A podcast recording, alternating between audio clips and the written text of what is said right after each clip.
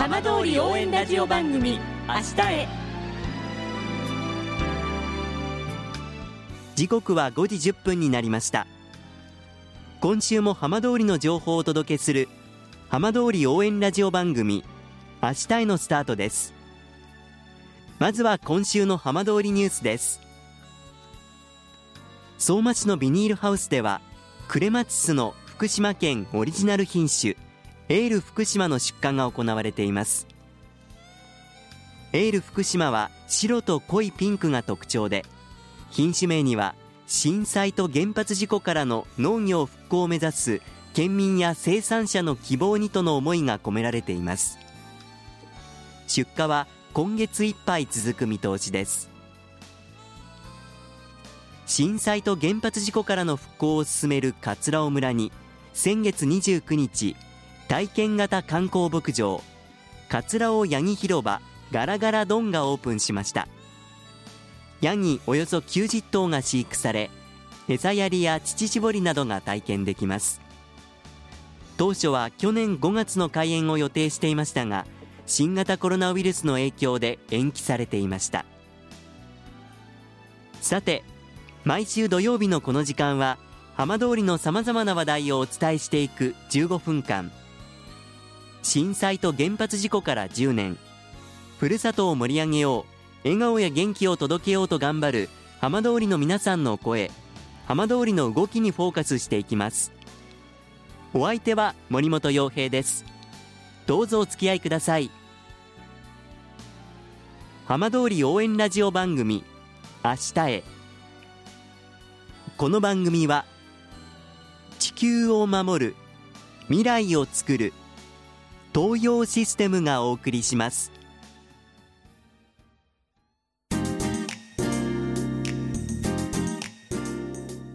代わっては浜通りの話題やこれから行われるイベントなどを紹介する浜通りピックアップです。南相馬市では市外の人に南相馬市とのつながりを深めてもらおうと南相馬市サポーターを創設しています。今週はこの南相馬市サポーターの一人小倉勉さんにお話を伺います。小倉さんよろしくお願いします。はいよろしくお願いします。まず最初に今どちらにお住まいなんでしょうか？はいあの私は埼玉県の、えー、白岡市というところに住んでいます。埼玉にお住まいの小倉さんがどうしてこの南相馬と関わることになったのかそこからちょっと教えていただけますか？はい。あのー、まあ、あの東日本大震災後のですね、えー、災害ボランティアで2014年の9月に、えー、災害ボランティアとして小高の方に入るようになりました。かなりの回数南相馬には通われたんですか？そうですね。災害ボランティアセンターが、えー、多分2017年2月ぐらいに閉鎖になったと思うんですけどそのまでの間は月に2回ぐらいじゃあもうおよそ3年ですから本当にかなりの回数足を運ばれたっていうことですね。そうですね。ボランティアだけでも。で現在は南相馬市のサポーター制度で、まあ、サポーターとして登録をされているということですよね、はい、こちらはどういったきっかけでそのサポーターになろうと思われたんでしょうか、まあ、南相馬市でボランティア以外にですね。あの植樹祭とかが毎年やっててその会場とかでサポーターの募集とかっていうのをなんかよくやっててその南相馬せっかくここ長いこと、えー、通うようになった場所なんで、まあ、非常にまあ関心もあったのと小高についてはあの人がいない時からずっと見てるので、ええ。えーまあ、その後の小高がどうなっていくかっていうのも一緒に現地で見届けられればなというような。これまでの活動としてはどんなことをされてきたんですか？えっと、サポーターとしてはですね、えっと、私が参加したものだけだとですね、あの小高で今あのブドウワインをですね、ワインのブドウを作ってるところがあって、ええ、そこのお手伝いをしたりとか、村上海岸というのが小高にあるんですけども、そこの、まあ、ゴミ拾いというのを、えー、昨年11月にやらせていただいたりとか、あと、小高の駅前の花植え、これ、地元の地域の方と一緒に花を植えたりとか、あと、あの、小高ってあの、冬にイルミネーションがあるんですけども、ええ、それの設営とかも実際にこのサポーターとして南相馬でさまざまな活動をされてみて実感といいますかされてみてのこう感想っていうのは改めていかがでした？私が行き始めた当時人がいなかったところに人が戻ってきてその地元の人たちと一緒にこうなんか例えば花植えとかイルミネーション設営とか地元の人たちがいっぱい人がいて、ええ、そこに我々混じって一緒に作業できるっていうのが非常に嬉しくて。このサポーターとしての活動の中で小倉さんはこうどんな形で活動していけたらいいなっていうふうに考えていらっしゃいますか？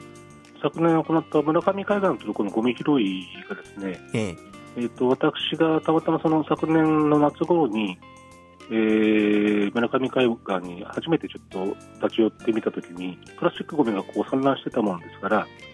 えーとまあ、それを事務局の方に伝えて、まあ、ゴミ拾いやりませんかという話をさせてもらったのをきっかけでやったんですけど、ええ。まあ、その実際のうん活動を見るにはですね地元の方も結構いっぱい参加してくれて楽しくゴミ拾いもできたんで、ええ。あのその地元の人たちが生活に関わるようなところとか、ええ。ー環境美化に関わるようなところとか、ええ。そういったところを一緒にこう作業しながら、なんかわきあいあいと喋って、もし時間あればご飯も食べてみたいな、そんな活動がですねできればいいのかなと思ってまして、サポーターだけで集まって、サポーターだけでこう解散するっていうのだと、ちょっとつまらないなと思ってて、できれば地元の人と交流しながらっていうのが一番やりがいとしてはありますかね。最後に小倉さんにとってこの南相馬という場所南相馬の方々っていうのはどんな存在でしょうか？まあ、大げさですけども、私あの福島、そもそも南南相馬も含めてなんですけど、えー福島県自体に行ったのが、えーもう40数年前、小さい頃に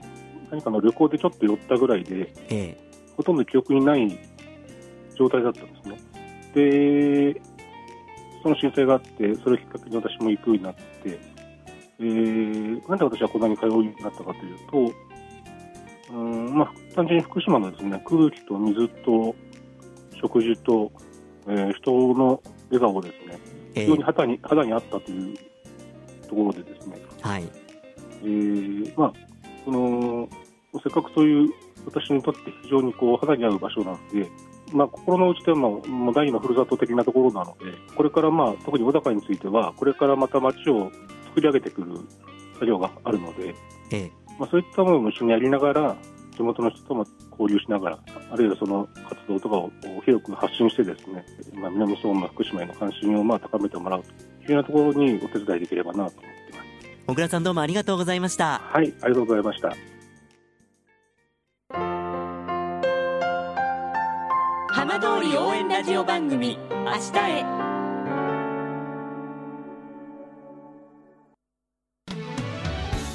浜通りの情報たっぷりでお送りしてきました浜通り応援ラジオ番組